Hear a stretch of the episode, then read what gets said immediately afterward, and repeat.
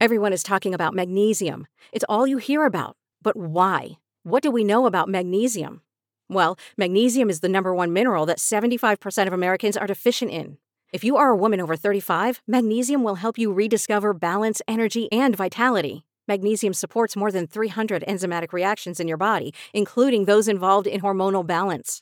From functional medicine doctors to mental well being and female hormone experts, we all know that magnesium is the one mineral to improve all aspects of well being and health. But which one? Magnesium Breakthrough from Bioptimizers, the trusted choice recommended by leading experts with seven best absorbed forms of magnesium to ensure your body receives the support it needs for overall well being. Go to bioptimizers.com slash balance today and use code BALANCE10 for 10% off. Support your journey to wellness at B-I-O-P-T-I-M-I-Z-E-R-S dot com forward slash balance. Magnesium Breakthrough from Bioptimizers, your foundation to optimal health and vitality. You are listening to As a Woman, episode 127 Fertility Fraud with Eve Wiley. Welcome to As a Woman, the podcast hosted by fertility physician Dr. Natalie Crawford to educate and empower women. Each week, learn about your health, your fertility, and how they relate to your true self. Become a part of the community fostering collaboration over competition while learning how to authentically find your voice and amplify others as a woman. Hi, friends. Welcome back to the As a Woman podcast. I am really, really excited and honored to have Eve on today to tell her story. Eve and I know each other through a few different connections, but she is a force and she is really trying to make change in my industry, which is overall new and that means kind of unregulated. She is from a small town in East Texas and she uncovered a life changing family secret about her genetic identity. She is referred to as the fertility industry's Erin Brockovich. She has had her story documented on ABC's 2020. She's been a huge advocacy for donor conceived rights and women's reproductive rights. You are going to really be interested in what she has to say. Here we go. Eve, I am so honored and excited to have you here today. Thank you so much for taking the time to sit down with me and the As a Woman podcast. Thank you so much for having me on. We were um, kind of backtracking or gossiping before we started and it turns out like our husbands know each other you know my cousins we have a lot of personal connection in that way but you really became near and dear to me because of your advocacy in the fertility world in a very unique space uh, really talking about fertility fraud and what it means and helping you know tangibly pass legislation. But before we get to all of that i'd love it if i would just open the floor and let you share your story as you feel comfortable about how this even came to be something that you became so passionate about. Right. Well, so I'm from a really small town in East Texas called Center. It's about 5,000 people, 30 miles from Nacogdoches, which is, you know, like the big town in deep East Texas for us. My parents struggled with infertility for years. And at the direction of their fertility doctor, they looked at artificial reproductive technologies. And specifically, they looked at artificial insemination by an anonymous sperm donor. The doctor gave them this list from California Cryobank of sperm donors. And it was this list with a donor number, physical characteristics, um, interest and level of education. So, not a lot of information. And then he also told them that he had three local donors. And my mom had said, you know, I, I really don't want a local donor because the doctor was saying never tell her or you know your child how they were born. It, Wait, this is what? not important. Interrupting yes, your story one minute in. That's what the doctor yeah. said?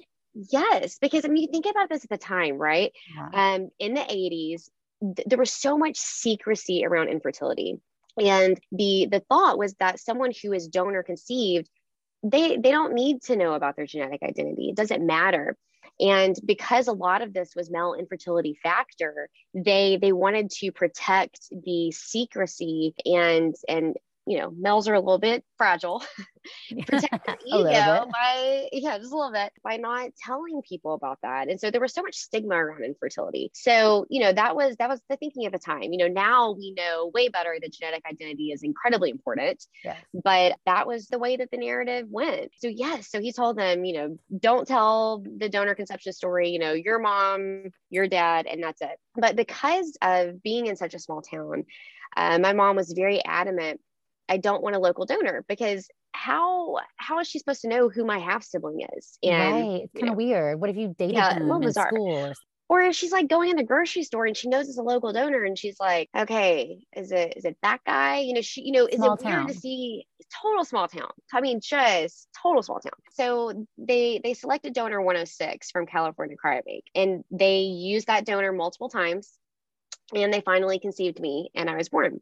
So at that time, if you, I mean, probably like two or three months later, they were pregnant again, but this time they were pregnant naturally. And so they were pregnant with my dad's biological child. When I was seven years old, that dad, Doug, passed away from cardiomyopathy. And so this mm-hmm. is my mm-hmm. little sister, Joanna's biological father. And my mom is a nurse. And at that point, she was like, wow, I wonder what Eve like what does she need to know about her medical information right. so then she started calling california cryobank and trying to get more information at the time they had said that they could update the the donor records for medical information when I was 18 years old. And so in between there, she was collecting as much data as possible, you know, her medical records from Dr. McMorries, all of that in, in preparing for that. Well, when I was 16, um, I was going through her emails. She's a school nurse.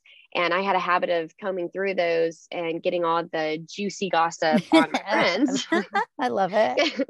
or deleting an email if it was from a teacher that was like, Eve did not do so well on a test. But when I was doing that, I found all this communication from California Cryobank.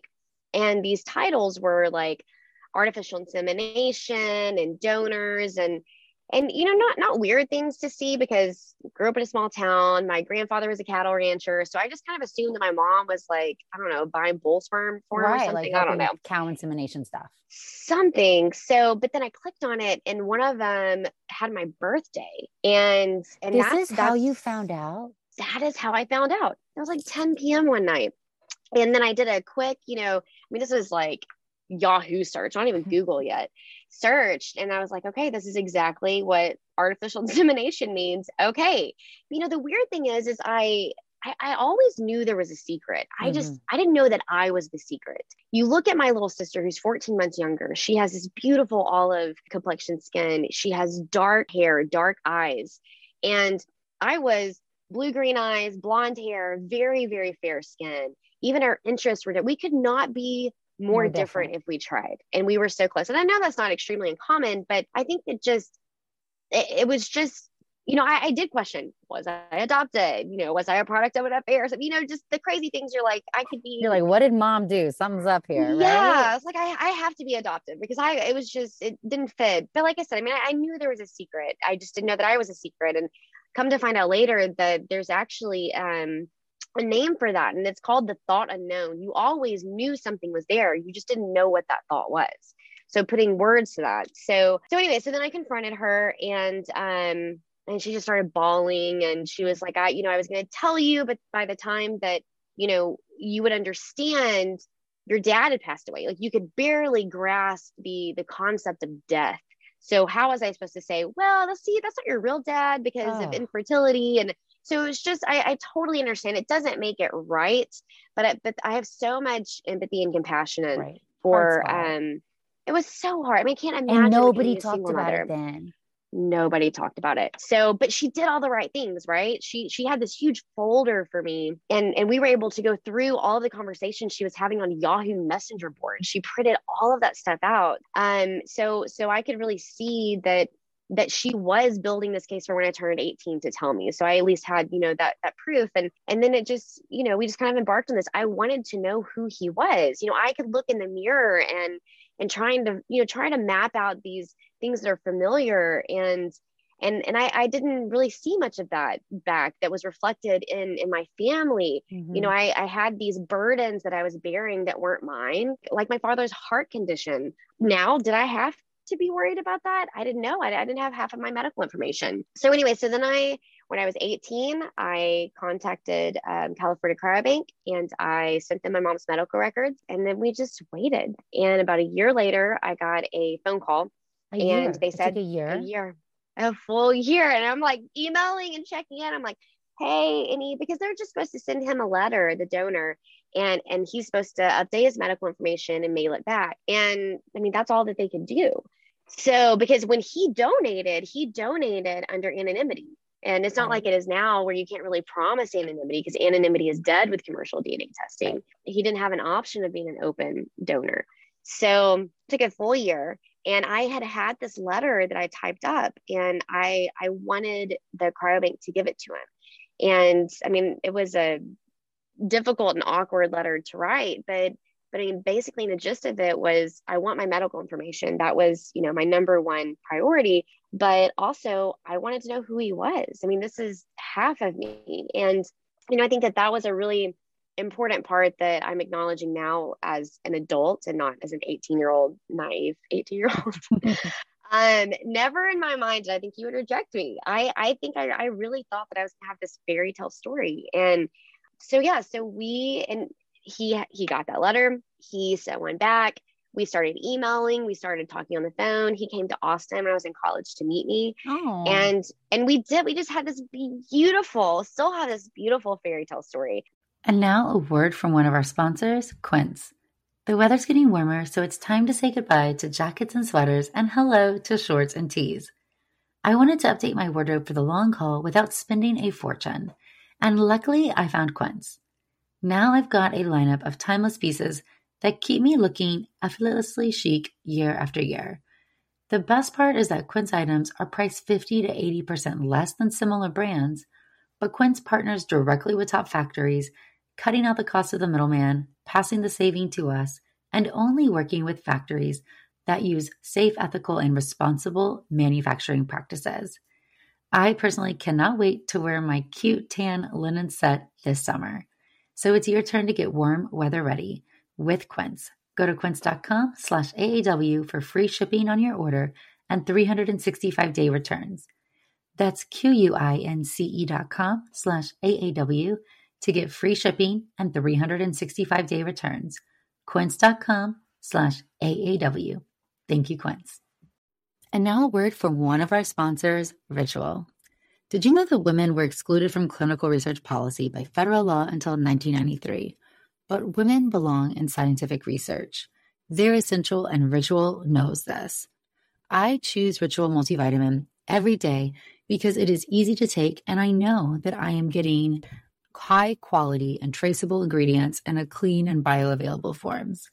In fact, Ritual conducted a university led human clinical trial for their Essential for Women 18 Plus multivitamin to assess its efficacy, and the results showed increase in vitamin D levels by 43% and omega 3 DHA levels by 41% in just 12 weeks. No my shady business. Ritual's Essential for Women 18 Plus is a multivitamin that you can actually trust. Get 25% off your first month at ritual.com slash AAW. Start Ritual or add Essential for Women 18 Plus to your subscription today. That's ritual.com slash AAW for 25% off. Thank you, Ritual. And now a word from one of our sponsors, Apostrophe. With the temperature starting to warm up, I'm so excited the summer is around the corner and getting ready and looking forward to the summer months. But I know that when I'm outside, enjoying nature, I need to pick up supplies to prepare myself for summer adventures. And if you want to get your skin glowing in time for summer, it's time for you to get started with Apostrophe, who is sponsoring this episode. Apostrophe's goal is to help you feel confident in your own skin. So whether you're dealing with breakouts, signs of aging, or acne scarring, Apostrophe will help you love the skin you're in. I personally love that you get access to an expert dermatology team, a tailored treatment plan, it's simple to sign up for your first visit, and there is no in person appointment or trip to the pharmacy needed. We have a special deal for our audience. Get your first visit for only $5 at apostrophe.com slash AAW when you use our code AAW. That's a savings of $15. This code is only available to our listeners. To get started, just go to apostrophe.com slash AAW and click Get Started. Then use the code AAW at signup and you'll get your first visit for only $5. Thank you, Apostrophe, for sponsoring this episode. I started calling him dad. We say, I love you. He officiated my wedding. Oh my. So you had this like thing you felt like was missing that you didn't know what it was. Suddenly yes. you felt like that puzzle piece kind of came into your life. Mm-hmm. Like this, I was going to finally know what it was like to have a biological father, to have a dad. And my kids call him Papa. He spends holidays with us. I mean, how how weird does? is it? Still does. Is hey dad, meet mom. Like I got to introduce my mom and my dad. I love it. You know, I love it. So bizarre, yeah. so weird. Like y'all have a kid together and you've never met. Like how weird is that? So um, so yeah, it was, you know, it, it was it was everything that I wanted. It didn't mean that it was easy all the time. We, we were trying to navigate this, but um, I mean, he's great. I don't know if you've seen him on camera at all, but he's like, he's just, you know, teddy bear. He's just wonderful. So, um, after I got married, shortly after, we ended up getting pregnant and we had our son Hutton. And, you know, right off the bat, we were having, you know, crazy medical stuff. He had pyloric stenosis and Weird then he had re- reoccurring pyloric stenosis and he couldn't tolerate certain foods. And anyway, just kept going on and on and on. So he was having all these exploratory surgeries, and we had this big team of doctors here in Dallas, and they couldn't figure it out. So we went to this doctor in Austin, and he works from this like genetic expression, like a genealogist, not a genealogist, but like a geneticist. And he said the cheapest and easiest way for me to get this data on genetic variants is 23andMe plus health. And so we all did it. And I, I, always knew just from talking to California Cryobank that I would have half siblings. Um, he said they said that he was a very popular donor. I don't really know what that means. So I knew that I was going to have a lot of half siblings now knowing that there are no birth limits on donors, there's no cap or anything. I mean, that could mean hundreds of half siblings for me. I, I always knew, but they told me I was one of the oldest ones. So at the time, I was thinking like I still had some years before those turned 18. So we do this this DNA test, and and the doctor calls and says, hey hutton has celiac disease. We want to get you know the pylori sample and get um, and make sure that that's what it is but this is what this test has said. And and i didn't know what celiac disease yeah. was and they started explaining to me autoimmune disorders and how those are hereditary. So i called dad and i'm like hey this is what hutton has. Does anybody in your family know? I call my mom. So we go through the whole thing. And then in blake's family too. And no nobody, nobody. So it was, you know, kind of like a red flag, but I was like, okay, well, whatever. And, you know, I was so blinded by Hutton's sickness that I didn't even think about looking at the, the genealogy part of it at that point. Well, then I started getting these emails saying, you have a close match, you have a close match. And we finally get Hutton, you know, well about six months later. Mm-hmm. And then I start looking at these close matches. And one of them, it, there were like two boys, um, or three boys, I guess I should say. And and so I'm talking to one of them, and, and it says, I don't know, are you familiar with the platform? Mm-hmm. So close family. When you're a half sibling, you're a close family to first cousin. So I kind of thought they were first cousins because I thought it would be telling me that hey, this is a half sibling, but that's not how it works. So this didn't make any sense. My mom has two brothers. They don't have biological children. So I was like, ooh, did I just, you know, stumble upon a family secret here? Oh yeah. You're maybe like, they, maybe they have children and they don't know. And then dad, same thing. He he has a brother um, who doesn't have children. He has a sister who doesn't have children.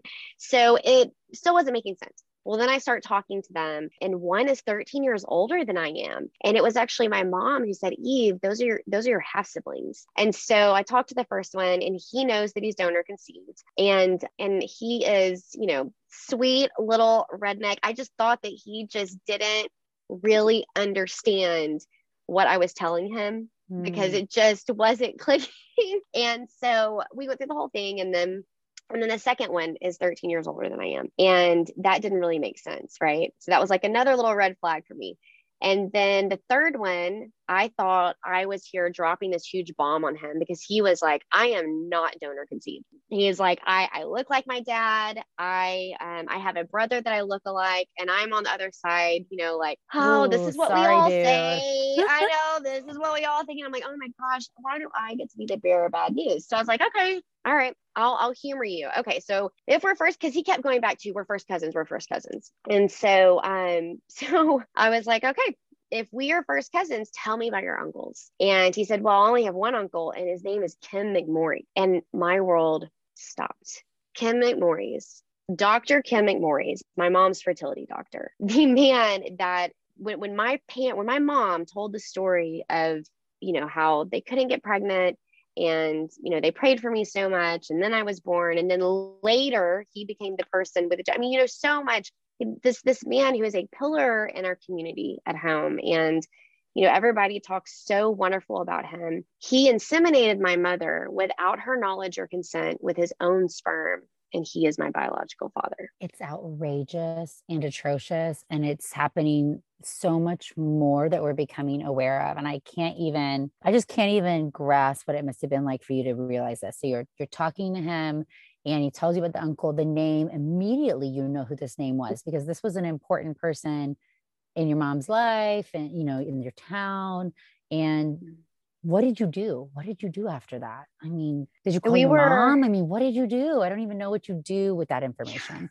She she was actually with me. We were on vacation and um, they were upstairs. They were watching. I remember it. I Tanya and I, I was downstairs and I was sitting there and, and I, I remember what I did is it was silence because I had said to him, that is my mom's fertility doctor. And, and in that moment we both knew. And then it was like, oh, whoa, hold on and we got off the phone and and I actually remember looking down and where I was sitting at the bar had this like live edge uh, mm-hmm. stone. And I, I, guess I had been rubbing it. And so my thumb was bleeding. And so I mm. got up and bandaged it up really quickly. And, and then I drained my glass of wine and I was like, oh my God, I got to go tell my mother. And so I ran upstairs and I told her and, and she didn't believe me. I, because she trusted this man. Of course she didn't believe you, right?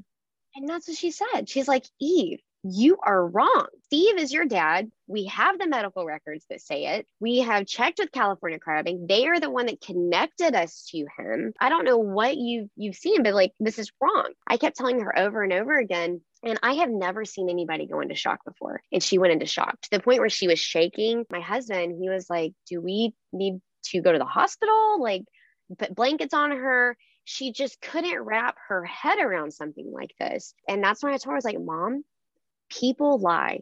Dna does not lie. Yeah. and i am looking at this and and this my dna is half of Kim McMorries but it was so hard and so hard for her. And, and, this is why i think that we see the offspring the um the children the products of this in you know that have come forward more so than the actual victims that are mothers and fathers. And i think it's because and I've been over this so many times with my mother, you are allowed to have opposite feelings about this. You can be so happy that I'm your daughter and yeah. so grateful that it's me. And you can love me so much and wish nothing else. But you can also be incredibly traumatized and upset around the deception around the conception. Those two things do not have to exist together. And I think that that is so hard because they feel like if they say, I don't I, want this, you don't exist right. And i don't want you to exist. And it is so hard to separate that and not conflate the two. And so um, it's really interesting to, to see how that that's kind of played out as well. Oh my goodness. I can only imagine feeling this feeling too for you where you kind of felt like okay my parents they they bought sperm they chose a donor this was their decision. He's look how great he is. I know him. And then suddenly realizing that you're you're kind of born out of a lie that your family had no control over and that immediately put that half of your genetics, I presume, into a perspective that you suddenly did not like. Is that a true statement? I mean, how do you Absolutely. that? Well, and that's what it is. I mean, it is, you know, for me, uh, I was 30 years old starting over for the third time in my life. And I just, why has my genetic identity been a lie? And why is it something that I've constantly had to fight for? And you know when it affects me is one thing but but this directly affected my child. He had 12 surgeries that he did not have to have if i would have known my correct medical information. And so you know those unintended consequences just keep going and going. And then when i think about it you know if, if, we really stop and think about how this could happen, this is in the 80s. This is in the middle of the AIDS epidemic, where the American Society of Reproductive Medicine has said all sperm must be quarantined for six months and checked for AIDS. So now you have a doctor who is in the OR exposed to blood all of the time, is inseminating his patients with fresh samples. Oh, so gross. I mean, and then think about so that even wrong. more. It's so wrong. But but you have a woman that's driving 30 or 40 minutes. And I mean, you know how it is. Your cycle doesn't wait, you know, it's like, oh, sorry, cycle can't hit on the weekends. Yeah. can't be fertile this weekend. It's anytime. So you have a woman that drives in 30 minutes. You don't have cell phones, you have beepers and bag phones, maybe. I don't know. So sperm can live outside of cervical mucus for what? 30 minutes, an hour? Not even? No, not, not even.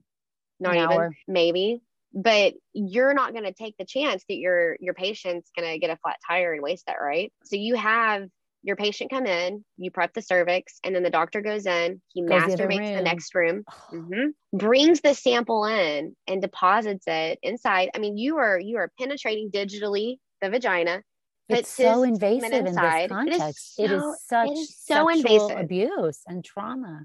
And that is why Senator Huffman and Stephanie Klick decided to put the fertility fraud bill for Texas under the sexual assault penal codes because when they heard this and they heard me explain it to them this way, they said that this is a sexual assault. They understand. They they filed the statute of limitations and stuff to not reflect and mirror the same thing as you know forcible rape, but it is in our penal codes as a sexual assault now for Texas.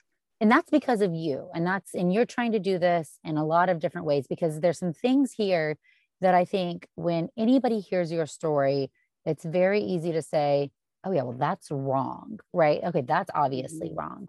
However, by the laws of the time, that was not illegal, correct? Correct. So what, you know, the landscape of that is when you have anonymity, it's going to breed fraud, right? You don't have checks and balances. And in 1996, Congress passed an amendment saying that no federal funds were to be allowed for embryo research. So all of that fell into the fertility industry type stuff. So now you have a fertility industry that is now operating as a medical services and not under the scrutiny of research. And so that's where we really saw this divide. And that is how the industry has been allowed to go unchecked for so long. So basically the the lab is where it is regulated, but then when it is going to, you know, clinics or The administration doctor's like office, right? the doctor's he office, didn't have an there's no embryology lab or something like that. no, he didn't have any of that. He he had his own tank. That's it. His nitrate tank to to keep his own sperm. So it's, there was no oversight for him, except his nurses, and his nurses didn't even know this. They had I've no spoken idea. to his nurses, and they're horrified. The ones that were there, they are horrified. They told me that he was seeing between fifty and seventy patients a day. I mean, how many inseminations do you think he did? No clue, but that donor catalog list, that is just the sperm that he had in his cryo tank. And there are over 40 donors Hmm, this is plus so. his three. Ah, So, and, and that's, I mean, that was the thing is, you know, there, there wasn't like Google reviews. This is just word of mouth and all of that. But I mean, they were like all of the time we were prepping sperm for inseminations. And then I ended up confronting him because I wanted to know the scope of the problem. And I didn't tell him at first that I had my medical records. And and he told me that he only did this one to two times. But I was looking at 23andMe. Yeah. And and I already saw three. So I already knew at that point he was lying. You're already And- and lying. already lying. And this was hard for me because all I've ever wanted is to know my biological like you just want the truth. You just I want the just- truth. And you just want want it, you, you wanted that relationship. And not that it'd be a weird way, but you know, by lying about it, he completely that's not happening, you know, right? Oh, he was trying. Yeah. Uh, well, I mean, immediately it's like, oh, you know, signed off on like parental rights and blah, blah, blah. I'm like, doesn't matter. I, I am your daughter. I am bio. It doesn't matter what kind of contract like you put up with this. I am your daughter. But you, you know, I think that that that was so hard for me because I still had a choice. How was I going to have this genuine and authentic relationship with him if I knew that he he was going to lie? About it. There, there was nothing genuine, and authentic about this. I was always going to be the gatekeeper to his secret. And and was I ever going to know if he was just talking to me to appease me and you know not to tell a Keep you quiet. Yeah.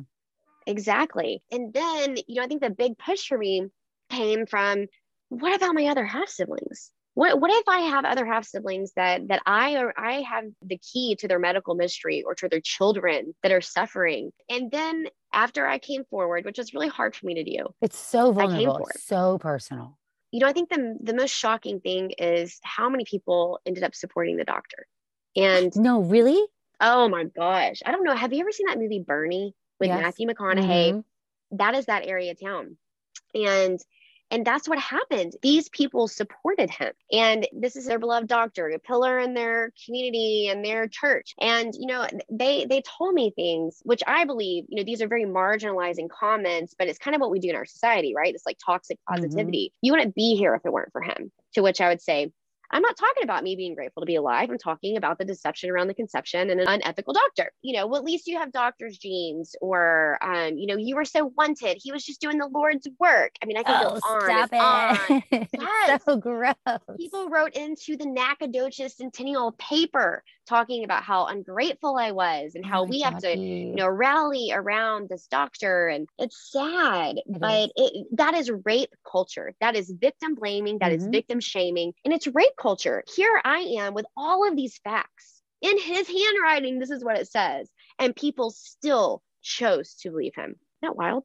It is wild, but it is such a, say, a testament to society right now. And how, you know, sometimes these things you can have all the facts right in front of you and somebody just will not believe it because mm-hmm. they don't like accepting what it means, which really is that they were wrong about this person. Right. Right. It's that tribal mentality. How mm-hmm. dare she go against the tribal leader type thing. So I was surprised to learn that he's still practicing. Mm-hmm. Right. So this is interesting. So so he has retired from gynecological services, so he's not doing pap smears anymore. So I have I have a lot of siblings, but um, several of them are still in the community, and some of them are in the medical community. So they see him quite a bit at the hospital. One of them actually sees him a lot. He was the gynecologist for two of our sisters. Stop it! Stop uh-huh. it! Mm-hmm. For his for de- his own daughters. For his own daughter, and he delivered he's delivered three of his grandchildren. They had no idea. He knew and they didn't know. I mean, how could he not have known? I mean, he must have known. I bet he, he kept some secret record too with I how swear many, he has a black book. Somewhere. I bet he does. Right? I mean, I like there's some narcissism here when you're putting your own sperm into somebody else that I mean, right? Like it's not that, it's not like we can even argue that this is before con- sperm banks existed and there right. was no option for sperm banks, right? There were good, sperm banks, California Cryobanks, a great one. There were options for safe and good quality sperm. So we can't even, right. even it would still be bad, but we can't even go down the, the road of, well, there was no other way to get sperm. It had to be something like this, as wrong as it would be. That's not even the right. case. Your parents no. thought they bought sperm from a really good sperm bank, and he yeah. just threw it in the trash, put it in his thing. I mean, who knows what he did with it? Never even yeah. ordered it? Who knows? There is there's definitely a level of you know some kind of god complex here. I mean especially you know if you think of it as like you know the, here here are these his patients you know god cannot give you a baby. I can give you a baby. I am god when god fails. And i you know i think that you know for him I think it really fed into probably some of that narcissism. Yeah. You know, he says that he was just trying to, you know, give his patients a baby, give them what they wanted. But if there was nothing wrong with it, then why not just be honest? Because they would have said, oh, no, no, no, no, no we don't want that. right. no, but this goes back to consent and transparency.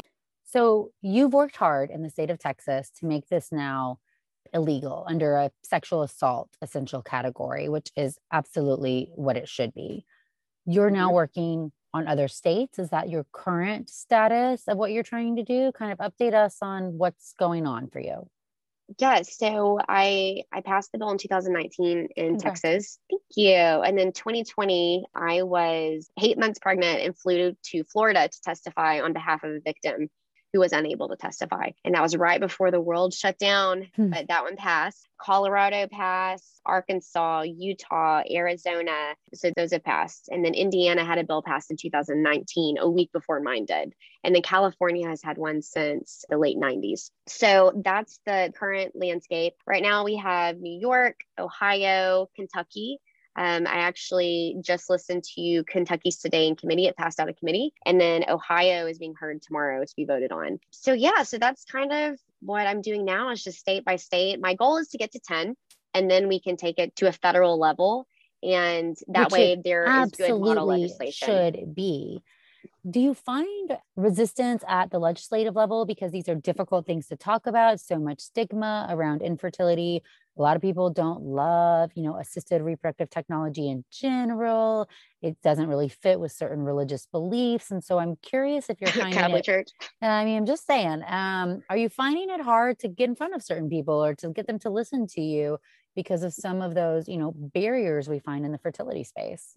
So yes and no. You know, I think that you know fertility fraud doctors doing this is has so much bipartisan support. We can all agree that this is so unethical and should not happen. And and because of the language that is very narrowly tailored it doesn't get a lot of opposition so, which is great. Now there was opposition in florida but it was only from the catholic church with the way that they had it written when it came to pre-embryonic cells. As soon as that language was changed then they were fine the ASRM has openly said that they will not comment on these bills because they do not believe that this is happening anymore. They don't want to breathe Wait, life really? into this. Uh-huh. And I really think this is an, is a no brainer from ASRM that this is a hard no no, right? Like no. So and they have said that they have said that this was never a standard level of practice and this was never acceptable. So they have said that they've just largely agreed to not comment on the legislation. But they have said that they will keep an eye on the legislation to make sure that there are other things that they can't get on board with. For example, in Florida, the bill was actually more broad and it puts basically like some regulations with clinics saying each clinic had to submit a sheet of paper that had standard protocols on how the reproductive material was being administered and they did come out and they they lobbied hard against that and and it worked because they gutted the bill just to include fertility fraud interesting and that was in response to the mix ups that were hitting the news quite frequently. And there were a few in Florida. Because the problem with, with what we have now is, is we, we don't know the scope of the problem. We don't right there's so many people required, who have no idea. No no idea. But there's but also when it comes to so there was a study i'm sure you're um, aware of one in five clinics were reported to have mislabeled mishandled or misdiagnosed. Mm. but then you ask the asrm and they're like well we report like 2% nobody's required to report those numbers so we don't even really know what the numbers are and so, for a victim of any type of fertility fraud or fertility negligence, you have very limited choices. You have an ability to do a lawsuit, but do you really want to go through years and years of a lawsuit and being deposed? And, like, you know, if you're still trying to have a baby, it's so stressful and, you know, all of this. Or you can settle in mediation with a non disclosure, which is most people is what they do. Um, nobody else ever finds out. Bingo. And that's exactly what happens. And so we don't get an accurate snapshot of that. And they have said that if we have more regulations, it's going to make it more expensive. I have offered them the question of how and show me where because I refuse to believe that parents are going to say, no, I won't pay 10 extra dollars or 20 extra dollars, whatever it is, to make sure that that reproductive material that is mine is going to me and I not going to someone else. That doesn't make sense to me. Okay. So we have a clinic, there's two of us it's our clinic, right? Any sperm that comes in, there's like two papers. Everybody fills out, double eyes on mm-hmm. everything. What's the name? What's the name? Show it to the patient. Show the original vial to the patient. Show the one. I mean, like we show so many things and sign and papers. And I mean, what is it? The cost of an extra sheet of paper and a binder? I, I just can't yeah, get on board with that is going to take more money or increase the cost of the procedure. And also, I also can't get on board that that's not worth doing. That's the most important thing that we do is mm-hmm. guaranteeing mm-hmm. that we have the correct gametes, the correct samples for anybody mm-hmm. who's coming in. And that is where everybody should slow down, get the extra eyes, do the extra step, because that's truly of all the cool, amazing things I do, that stuff's the most important. I mean, and I'm OCD about your name, your birthday, your name, your birthday, who filled out Good. this, what did the embryo say, what did that, what color was it? I mean, like but that's how it should be right? You should have a bunch of checks and balances. Right. it, sh- it should be on a lot of different people to check it. And mm-hmm. you know if there's any discrepancy you don't that doesn't go in anybody right? Like right. and and that's well, and you just listed all of the ways that that you ensure that there's no human error. But that's just i mean that that speaks to you as a practitioner and you know how important it is for you to take the time the level of care that you give your patients. And i can't say that that's how every doctor is because they decide how they want to want to do it. But they should it's, be. It's I mean, come on. I know. and they're not going to do it unless they're mandated I to mean, do it. To me, this is a no. Okay, we're going to um so I now know what you need from me on my end of things to help you in your mission. What about from my audience? So we've got a great audience here and I know that your your story and your advocacy and this passion you have to um, make this more known, transparent, improve processes. You're not just trying to get you know, justice for people who've been victims of this, you're you're really trying to, at the heart of it, you don't want it to happen to other people. And you're trying to help change over the system. And it has to start by one, making it illegal to do so. And then two, checks and balances to make sure it doesn't happen. But how can we as a community rally get, rally with you? What, what do you need from us? That's a great question. What I really, really need is, you, you know, I'm only one person. And I can tell you that, first of all, go follow me on Instagram or Twitter. You can go to my website, evewiley.com, and I keep everything up to date as far as legislation.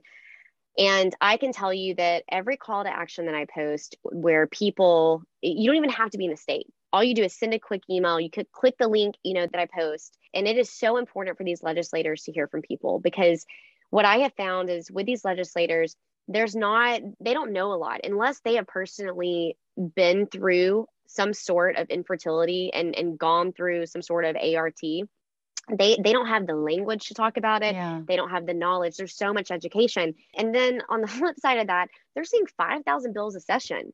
So it's really important whenever you have 5 10 15 20 emails come through it because highlights that, this is maybe a little important exactly. right well in their office they're like hey yeah. we got to look at and, and it makes a difference because when you're a bill you got to get placed on a calendar to get voted on. You could have a perfect bill no opposition and it'll die just because nobody placed it on the calendar. So even though you think you're one person it makes a big difference when it comes to legislation. And for these legislators you know these fertility fraud bills when i started this in 2019 i didn't I mean, I, I was doing this as like, this is the purpose of my pain.